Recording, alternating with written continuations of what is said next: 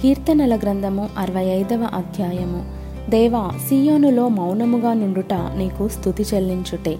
నీకు మొక్కుబడి చెల్లింపవలసి ఉన్నది. ప్రార్థన ఆలకించువాడా? సర్వశరీరులు నీ వద్దకు వచ్చెదరు. నా మీద మోపబడిన దోషములు భరింపజాలనివి. మా అతిక్రమముల నిమిత్తము నీవే ప్రాయశ్చిత్తము చేయుదువు.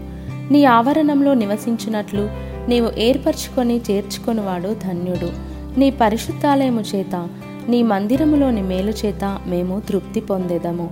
మాకు రక్షణకర్తవైన దేవా బూదిగంతంల నివాసులకందరికిని దూర సముద్రము మీదనున్న వారికిని ఆశ్రయమైన వాడా.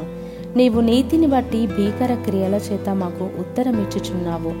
బలమునే నడికట్టుగా కట్టుకొనిన వాడై తన శక్తి చేత పర్వతములను స్థిరపరచువాడు ఆయనే.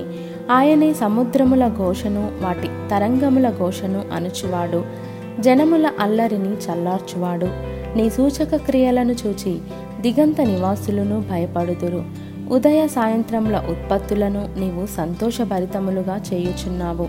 నీవు భూమిని దర్శించి దాన్ని తడుపుచున్నావు. దానికి మహదైశ్వర్యము కలుగజేయుచున్నావు. దేవుని నది నీళ్ళతో నిండియున్నది. నీవు భూమిని అట్లు సిద్ధపరిచిన తరువాత వారికి ధాన్యము దయచేయుచున్నావు. దాని దుక్కులను విస్తారమైన నీళ్ళతో తడిపి దాని గనిమలను చదును చేయుచున్నావు.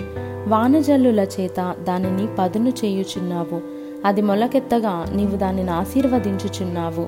సంవత్సరమును నీ దయాకిరీటము ధరింపజేసి ఉన్నావు.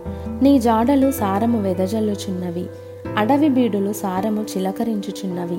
కొండలు ఆనందమును నడికట్టుగా ధరించుకొని ఉన్నవి పచ్చిక పట్లు మందలను వస్త్రము వలె ధరించి ఉన్నవి.